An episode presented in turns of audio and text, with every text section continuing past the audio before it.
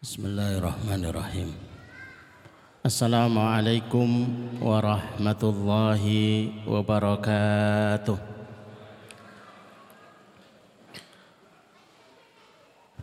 Alhamdulillahi rabbil alamin. Wassalatu wassalamu ala ashrafil anbiya'i wal mursalin. وعلى آله وأصحابه ومن تبعهم بإحسان إلى يوم الدين. أشهد أن لا إله إلا الله وحده لا شريك له. وأشهد أن محمدا عبده ونبيه ورسوله. لا نبي ولا رسول بعده. اللهم اشرح صدورنا وتزوس عن سيئاتنا. Wahab lana fahmal anbiya wal mursalin. Wahab lana fahmas salafus salih. Allahumma anfa'na bima alamtana Wa alimna ma yang fa'una Wa ilman Wa na'udhu billahi min Allahumma la sahla illa ma ja'altahu Wa hazna Rabbi syrah li sadari wa yassir li amri wa hlul uqdatam min lisani yafqahu qawli rabbi zidna ilma. Amma ba'd. Bapak, Ibu, jamaah sekalian yang semoga dirahmati Allah, semoga dicintai oleh Allah SWT dan semoga diberkahi oleh Allah SWT. Sangat berharap kepada Bapak Ibu sekalian, itu menandai dari awal mengikuti kajian sampai pada hari ini. Agar kiranya kita bisa menandai perubahan demi perubahan. Karena Allah ceritakan kisah para nabi berikut problematika mereka disimpulkan kemudian menjadi sebuah formula demi formula kehidupan. Kemudian sampai kepada kita dan kita praktekkan menunggu sebuah evaluasi. Setidaknya apa yang Allah muat di dalam surat Al-Anbiya setelah berkisah tentang Nabi Ibrahim setelah berkisah tentang Nabiullah Musa setelah berkisah tentang Nabiullah Zakaria, setelah berkisah dengan para nabi-nabi yang lain, pada ayat ke-90 ada kesimpulan. Apa yang menyebabkan para nabi itu ditolong? Diceritakan kepada kita agar kita memetik saripati hikmah. Sekiranya kita itu mengikuti apa yang dilakukan oleh para nabi, maka akan mendapati hal yang sama dalam kehidupannya. Seberapa banyak kita mengikuti, sebesar itu pula yang akan dipanen oleh kita sekalian. Diceritakan oleh Allah, innahum kanu mereka itu para nabi itu punya karakter sama. Terulang dari satu masa kepada masa kenabian terulang dari satu nabi kepada nabi yang selanjutnya. Yusari'una fil khairat. Yang pertama adalah mereka itu orang bersegera di dalam menyambut kebaikan. Itu nomor satu. Maka ketika kita mendengar kebaikan, sambutan dan responnya itu adalah cepat. Maka perubahan diri kita pun akan mengikuti cepat. Secepat kita merespon panggilan Allah, secepat itu pula ketika kita memanggil Allah direspon. Seberapa cepat kita ini merespon hayya 'alas salah, hayya 'alal falah. Secepat itu pula ketika tangan-tangan kita itu tengadah kepada Allah memohon segala sesuatunya. Yusari'una fil khairat itu yang pertama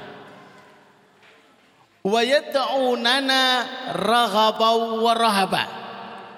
Para nabi itu ahli di dalam memohon kepada Allah.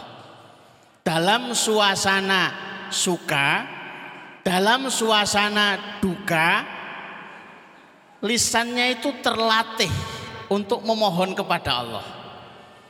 Dikit-dikit berdoa. Sementara kita berdoanya sedikit. Sehingga perbedaan Nabi dengan kita hanya sedikit.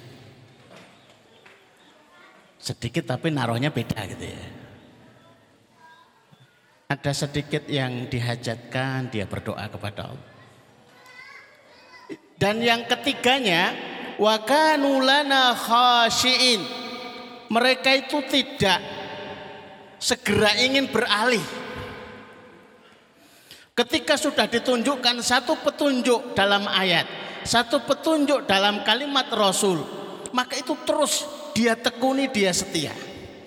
Dan tiga hal itu sesungguhnya adalah intisari daripada tawakal kepada Allah Azza wa Jalla. Suatu hari saya disengat lebah di jari telunjuk. Bisa saja diobati pakai minyak kayu putih atau yang lain atau cara yang lain. Tapi saya ingin mendidik diri waktu itu. Yang saya baca dalam hadis Rasulullah Al-Fatihah itu rukyah. Obat. Obat dari semua obat. Bahkan Ibnul Qayyim Al-Zawji bertahun-tahun hidup di Mekah. Yang sangat diandalkan adalah suratul Fatihah untuk segala penyakitnya. Maka saya tertarik untuk menguji dan menempa diri, melatih agar tidak mudah tergiur dengan yang lainnya. Sebelum memilih yang betul-betul Allah pilihkan, setia kepada pilihan Allah, setia kepada pilihan Rasulullah. Ini juga bagian daripada tawakal. Saya bacakan suratul Fatihah sekali kemudian saya tiupkan. Alhamdulillah Bapak Ibu. Orang mari. Saya ulang dua kali. Saya tiupkan lagi. Alhamdulillah. Ya orang mari. Tiga kali ya masih senut-senut. Empat kali, lima kali masih senut-senut. Saya tidak peduli entah berapa kali saya harus membaca Al-Fatihah sampai Allah sembuhkan dengan suratul Fatihah. Setidaknya saya sudah setia dengan suratul Fatihah tujuh kali itu sudah hilang rasanya. Tapi bengkaknya tetap. Kan sudah lumayan. Enggak jaminan kok Bapak Ibu. Ustadz sekalipun tuh enggak jaminan Al-Fatihahnya lebih manjur daripada jamaah itu enggak jaminan. Tapi setia itu harus gitu ya. Kepada kalau Allah memerintahkan istighfar, ya sudah istighfar. Oh, tapi sudah istighfar belum rampung-rampung, ya istighfar lagi. Katanya kalau istighfar nanti akan dibentangkan harta. Istighfar. Sudah sehari 2000, 3000. 3000 belum ada perubahan. 5000, 5000 belum ada perubahan. 10000, 10000 belum ada perubahan. Hatta 100.000 sehari lakukan. Kalau sampai istighfar kita tidak membuat kita kaya, yang salah bukan istighfarnya. Yang salah kita. Kurang banyak karena terlambat memulainya.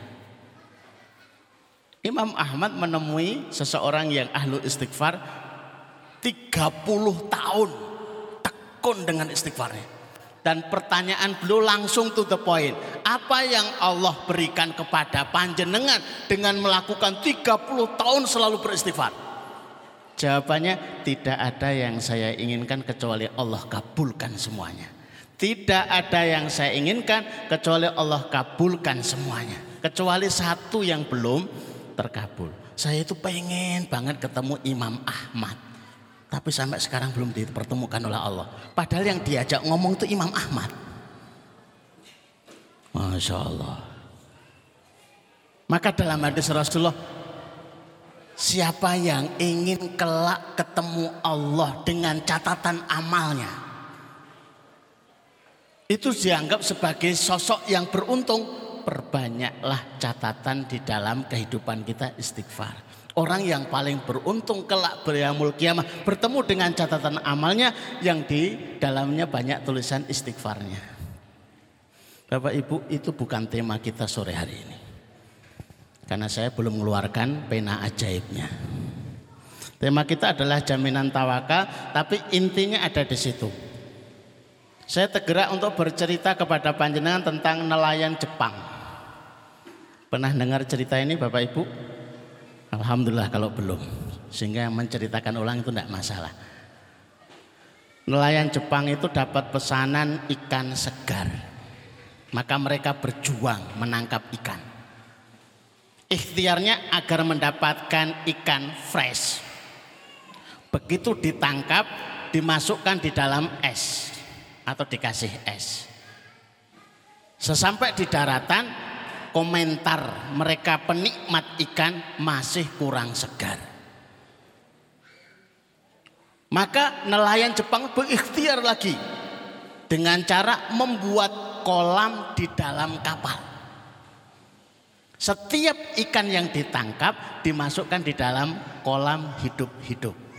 Begitu sampai di daratan, komentar penikmat ikan masih kurang segar justru mendapati ikan-ikan yang lelah. Ikan lelah itu ternyata nggak enak. Saya juga nggak percaya, nggak seneng ikan. Yang ketiga, berikhtiar lagi.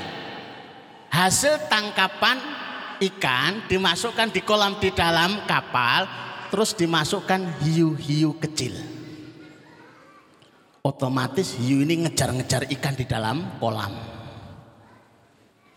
Sebagian dimakan, sebagian besar hidup. Kemudian disuguhkan kepada penikmat ikan, baru komennya ini baru enak. Ternyata dikejar-kejar itu bikin sehat. Udah ketemu kan jawabannya? Alhamdulillah saya dikejar hutang, alhamdulillah saya dikejar tagihan, alhamdulillah saya dikejar apa saja sehingga kita berlari dengan itu kita sehat. Jawabannya sederhana, bukan selesai masalahnya tapi menikmati jadi proses itu ya. Jadi kalau ada tagihan santai aja sehat, hiu. Tiba-tiba pulang ke rumah, Mas, pulsa listrik habis hiu. Tahu-tahu anaknya, ini enak kalau kita itu jajan bakso di luar ini mi hiu. Tapi kalau lebih banyak hiunya ya bahaya gitu loh ya. Mestinya ikannya lebih banyak daripada hiunya. Ini semua di kolam kita hiu semua. Semua masalah semua. Seorang guru TPG digaji sebulan 150 di daerah Demak. Tapi dengan berani tangannya diangkat berdoa, ya Allah hajikan saya. Caranya terserah engkau ya Allah. Kalau pakai cara saya mumet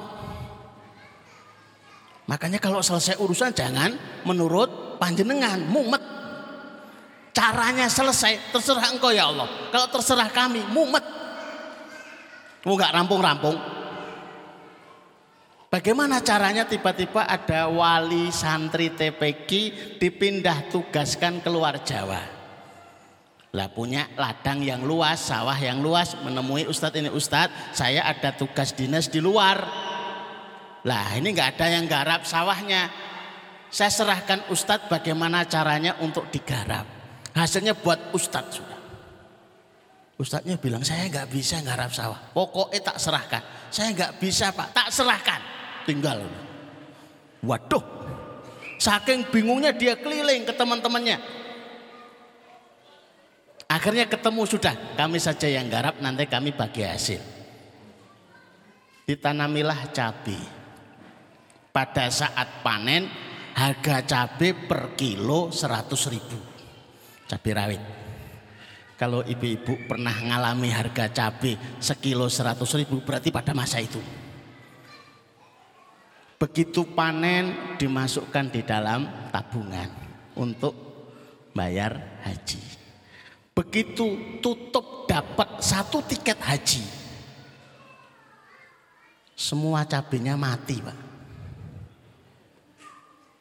misi selesai ditarik dari peredaran jadi kalau bapak-bapak di usia sepuhnya rezekinya sedikit paham kan hiu-hiunya kurang atau misi nyaris selesai Anaknya sudah pada nikah semua tandanya. Tanda yang lain kalah saing. Tidak bisa ngikuti perkembangan. Macam-macam lah tanda luarnya. Tapi tanda dalamnya sesungguhnya adalah rezekinya sudah berakhir. Itu hanya tinggal tunggu aja itu. Maka yang cerdas dia akan mengambil mengambil peran yang baru lagi.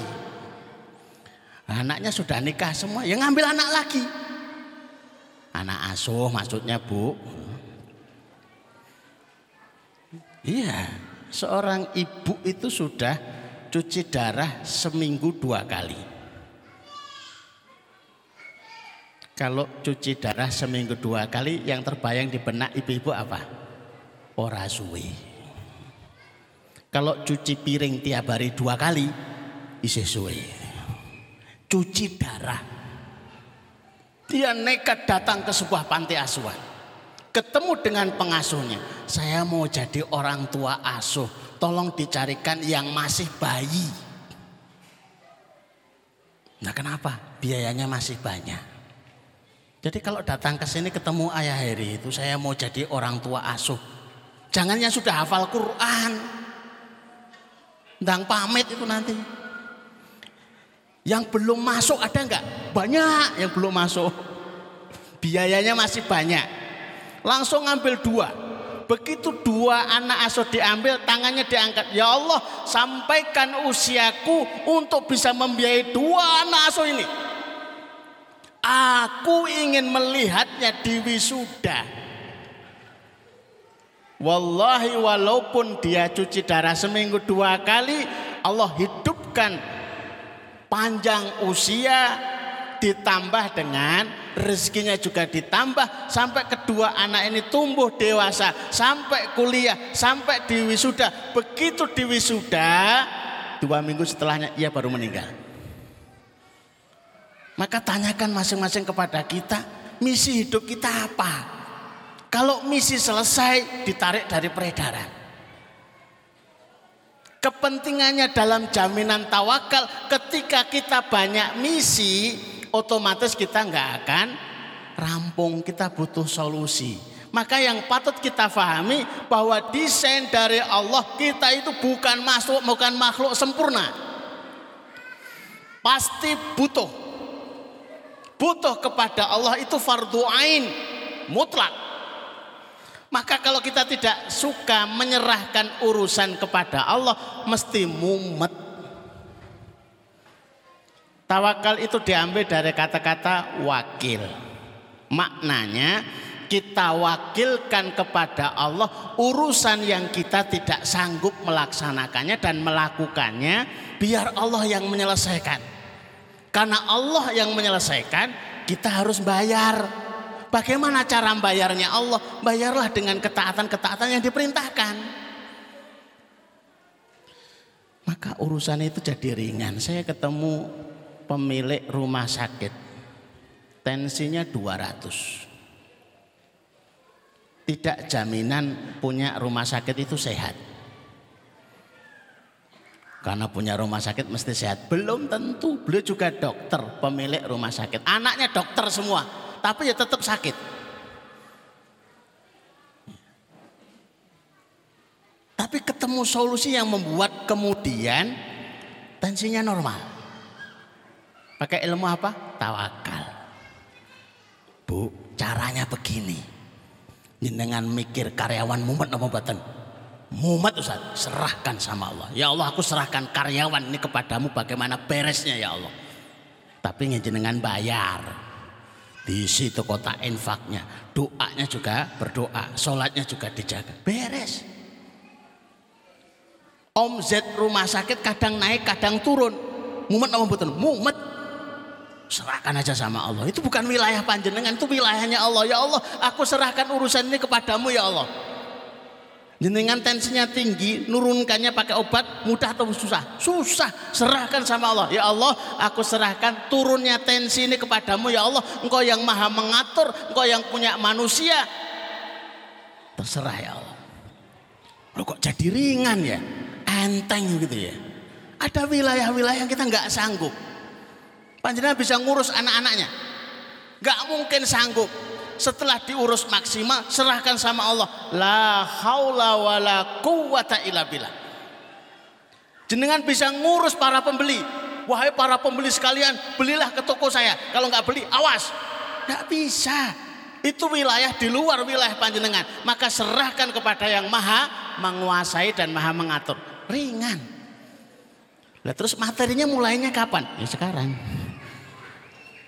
Ya makna tawakal. Karena kalau ini dilihat duluan nanti konsentrasinya ke TV nggak ke Ustadz. Apalagi TV-nya baru yang belakang. Mewakilkan urusan kepada Allah. Ibu-ibu yang punya pembantu ngerti kan? Nyapu, masak, nggak bisa terjangkau semua. Maka yang dibutuhkan apa? Pembantu yang mewakili pekerjaan itu. Tapi kalau ngurusin suami ya jangan diwakilkan. Mewakilkan itu urusannya di luar wilayah kita.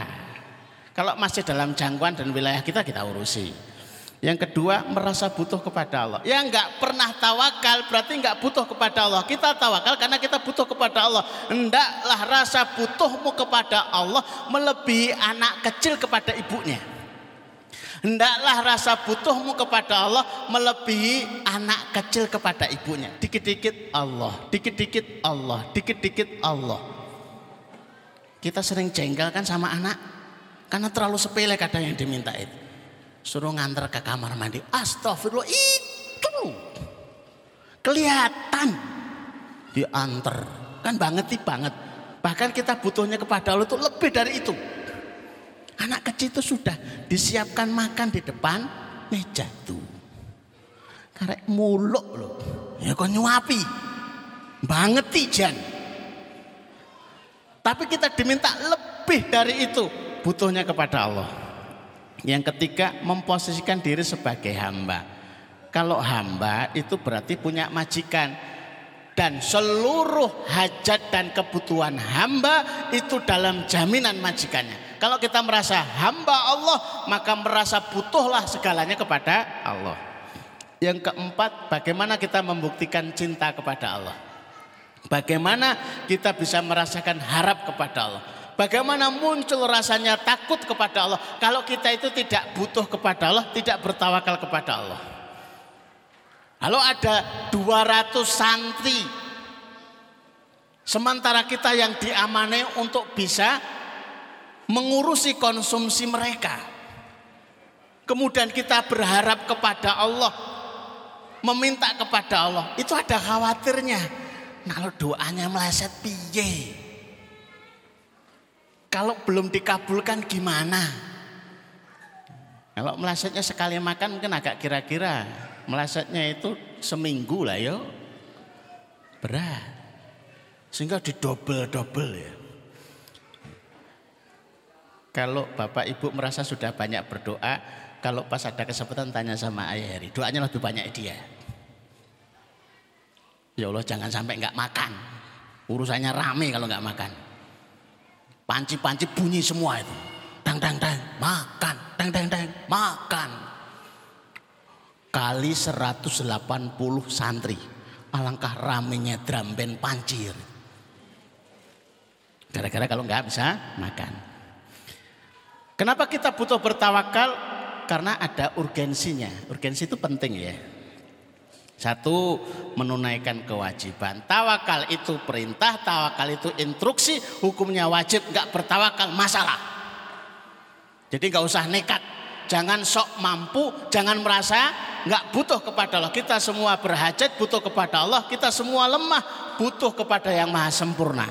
Maka dengan tawakal kita menunaikan kewajiban. Yang kedua menyempurnakan ibadah. Tidak akan sempurna ibadah kita meningkat kecuali kita butuh kepada Allah. Tidak butuh kepada Allah kecuali kita punya masalah yang banyak yang harus kita keluhkan kepada Allah. Sudah selesai masalah kita, masalah orang tua kita, masalah mertua kita, masalah keluarga kita, masalah kerabat kita, masalah tetangga kita, masalah umat alangkah banyaknya yang kita hajatkan kepada Allah, alangkah seringnya kita berdoa kepada Allah, alangkah seringnya kita bertawakal kepada Allah Azza wa Jalla. Maka ibadahnya makin sempurna. Yang ketiga, agar tercukupi. Silakan ditulis surat atau lak ayat yang ketiga. Wa may yatawakkal 'ala Allah fahuwa hasbuh. Siapa yang bertawakal kepada Allah, maka Allah akan mencukupkannya. Kalau sudah bertawakal tapi belum dicukupkan, kita boleh protes. Ya Allah, aku sudah bertawakal. Empat, melipat gandakan kekuatan. Dengar adzan itu sudah sering. Tapi berapa kali seringnya kita itu terasa tidak ada kekuatan bangun dari tidur. Malesnya luar biasa. Itu kalau nggak dibantu dengan tawakal. Ketika dipanggil hayala sholah. La haula wala quwata illa billah. Kok yorong ya metu tenaga nih. Maka ulangi lagi pada yang kedua dengan segenap rasa dan penghayatan. Hayala sholah la haula. Tidak ada formula, tidak ada cara, tidak ada tips wala quwata tidak ada energi tidak ada daya tidak ada kekuatan illa billah kecuali datang dari Allah azza wajalla jengkelak itu. Maka jangan diam saja kalau dipanggil itu. Dan tidak boleh diganti dengan kalimat yang lain. Hayya ala salah insya Allah tidak boleh. Hayya ala falah. Insya Allah Hayalal falah, harus pengalaman kok. Sekalipun masjidnya itu dekat rumah, bahkan depan rumah, mangku masjid. Itu ya tetap bacaannya la haula wala quwata illa billah. Karena boleh jadi terdengar dekat, tapi kram kakinya. Tapi matanya sulit dibuka dan lain sebagainya. Tawakal itu ada tiga pekerjaan. Tapi yang sering didapati ngertinya tawakal itu hanya sekedar pekerjaan hati, bukan. Tawakal itu ada di tiga pekerjaan, walaupun sering disandarkan pada pekerjaan yang di hati. Satu pekerjaan hati dalam yakin, yakin pasti ditolong. Bukan, jonek ya ditolong lain orang itu nggak yakin. Ya terbukti kalau enggak, itu nggak yakin. Ya kalau dibalas kalau enggak, ya itu nggak yakin lagi. Dua, pekerjaan lisan dalam ikrar penyerahan. La haula wala quwata illa billah itu ikrar. Hasbi Allahu la ilaha illahu wa alaihi tawakkaltu wa rabbul arsyil itu ikrar. Bismillahi tawakkaltu ala Allah la haula wala quwata illa billah itu ikrar. Tapi ikrar tawakal paling banyak itu ada dalam kalimat la haula wala quwata illa billah. Maka kalau dalam ikrar kalimatnya nggak ketemu kalimat ikrarnya, maka diwakili oleh la haula wala quwata illa billah. Mas, pulsa listriknya habis. La haula wala quwata illa billah. Ada tagihan SPP. La haula wala quwata illa billah. Ini kayaknya positif. La haula wala quwata illa billah. Anak cilik-cilik. Positif itu loh Bu maksudnya. Bukan kalimatnya yang lain yang jaga pilihan. Kalau ada kalimat tawakal kenapa nggak pakai itu? Ini ada tagihan hutang. Aduh mumet Nah, itu nggak menyelesaikan masalah. SPP nunggak dapat surat dari kepala sekolah anaknya tidak boleh ikut ujian kecuali lunas SPP-nya. Ya Allah, kiki terus piye ini gitu. Itu nggak menyelesaikan masalah. La haula wala quwata illa billah. Kalau dilihat di dalam literasi la haula wala quwata illa billah itu namanya adalah kalimat hauqalah. perbendaraan surga.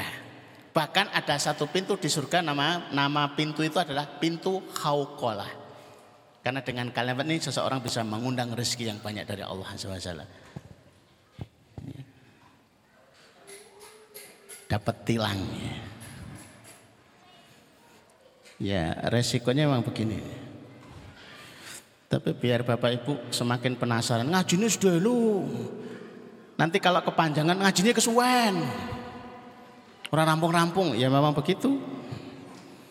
Tiga pekerjaan anggota badan dalam yang dijanji, dalam ibadah yang dijanjikan Allah. Jadi kalau pagi hari kita keluar rumah, baca Bismillahirrahmanirrahim, sudah sodakoh pagi, sudah sholat dua rakaat duha, kemudian baca zikir pagi, itu tawakal. Tapi keluar rumah tidak melakukan itu semua, tapi mengaku aku tawakal kepada Allah. Itu bukan tawakal, ngapusi. Saya pernah nyoba itu.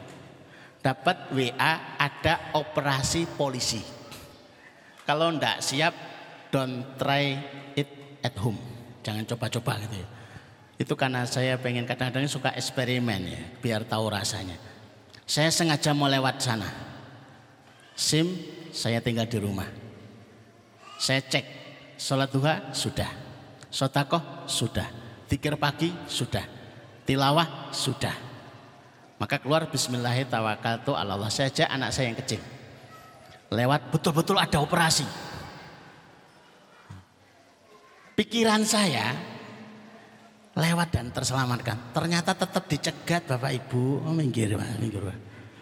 Ya Allah, wis duha Zikir pagi, suatu aku tetap dicegat. Itu sempat apa terlintas pikiran, kok ngene ya ceritanya itu ya. Tapi saya bersabar, setia kepada Allah. Suruh minggir. Alhamdulillah yang ditanya itu, Mas, anaknya ya. Hari itu saya masih dipanggil Mas, Bu. Kan anaknya masih kecil ya. Anaknya ya, ya anak saya lah Pak, masa anaknya orang lain. Anaknya kok lucu ya. Ya lucu anak saya. Silahkan jalan lagi Pak. Alhamdulillah cuma itu tapi dedeknya tetap gitu loh. Oh cara Allah seperti itu. Bapak Ibu yang dirahmati Allah tidak selesai. Tapi biar penasarannya hilang tak teruskan ya, ceritanya aja. Momen tawakal itu ada satu, ada dua, ada tiga, ada empat, ada lima, ada enam, ada tujuh, ada delapan, ada sembilan. Nah, sudah harusnya ada 14 maka memang sengaja saya buat majelis yang terkait tawakal itu dua sampai tiga kali pertemuan agar hilang momen-momen yang sebelumnya itu kita keluhkan. Termasuk ibu-ibu mbak-mbak yang punya penyakit sulit move on Sudah azan maghrib, kita tutup majelis kita dengan berdoa kepada Allah SWT. Mohon diaminkan. Bismillahirrahmanirrahim. Allahumma salli ala Muhammad wa ala ali Muhammad. Kama sallaita ala Ibrahim wa ala ali Ibrahim. Innaka hamidu majid. Allahumma barik ala Muhammad wa ala ali Muhammad. Kama barakta ala Ibrahim wa ala ali Ibrahim fil alamina. Innaka hamidu majid. Walhamdulillahi rabbil alamin. Bismillahirrahmanirrahim. Alhamdulillahirabbil alamin arrahmanirrahim. Maliki yaumiddin. Iyyaka na'budu wa iyyaka nasta'in. Ihdinas siratal mustaqim, siratal ladzina an'amta 'alaihim, ghairil maghdubi 'alaihim waladdallin. Amin. لا إله إلا أنت سبحانك إني كنت من الظالمين لا إله إلا أنت سبحانك إني كنت من الظالمين لا إله إلا أنت سبحانك إني كنت من الظالمين اللهم يا رحمن يا رحيم يا حي يا قيوم يا Jalali الجلال Ikram. اللهم يا رحمن يا رحيم يا حي يا قيوم يا ذا الجلال والإكرام. اللهم يا رحمن يا رحيم يا حي يا قيوم يا ذا الجلال والإكرام اللهم سهل أمورنا وسهل أمور أسرتنا وسهل أمور والدينا وسهل أمور جميع المسلمين وسهل أمور جميع المسلمين وسهل أمور جميع المسلمين Ya Allah mudahkan urusan-urusan kami Ya Allah mudahkan urusan orang tua kami Ya Allah mudahkan urusan keluarga kami Ya Allah mudahkan urusan kaum muslimin Berahmatika ya arhamar rahimin Allahumma dzib hammana Allahumma dzib hammana Allahumma dzib hammana hammana ya Allah angkatlah masalah-masalah kami. Ya Allah angkatlah problematika kami. Ya Allah selesaikan urusan-urusan kami bi rahmatika ya arhamar rahimin. Allahumma inna nas'aluka amalan baran wa rizqan taran wa aishan wa qaran. Ya Allah anugerahkan kepada kami amalan yang baik-baik rezeki yang mengalir kehidupan yang tenang kehidupan yang tentram birahmatika ya arhamar rahimin. Allahumma inna nas'aluka min khairin ma sa'ala minhu nabiyyuka Muhammad sallallahu alaihi wasallam. Wa na'udzubika syarri ma sta'adha minhu nabiyyuka Muhammad sallallahu alaihi wasallam. Antal musta'an alaikal balag wala haula wala quwata illa billah. Ya Allah anugerahkan kepada kami seluruh kebaikan yang pernah diminta oleh nabi kami sallallahu alaihi wasallam. Jauhkan kami ya Allah dari segala keburukan yang pernah diminta oleh nabi kami sallallahu alaihi wasallam. Antal musta'an alaikal balag wala haula wala quwata illa billah. Engkaulah tempat kami meminta engkaulah yang menyampaikan segala urusan. La haula wala quwata illa billah. Allah makfina bihalalika an haramika wa aghnina bifadlika amman siwaka. Ya Allah cukupkan kami dengan rezekimu yang halal ya Allah sehingga kami tidak butuh kepada yang haram ya Allah. Kayakan kami dengan anugerahmu ya Allah sehingga kami tidak butuh kepada selainmu birahmatika ya rahmar rahimin. Rabbana atina fid dunya hasanah wa fil akhirati hasanah wa qina adzaban nar wa qina adzaban nar wa qina adzaban nar wa sallallahu ala Muhammadin wa ala alihi wa sahbihi wa sallim. Subhana rabbika rabbil izzati amma yasifun wa salamun alal mursalin walhamdulillahi rabbil alamin. Assalamualaikum warahmatullahi wabarakatuh.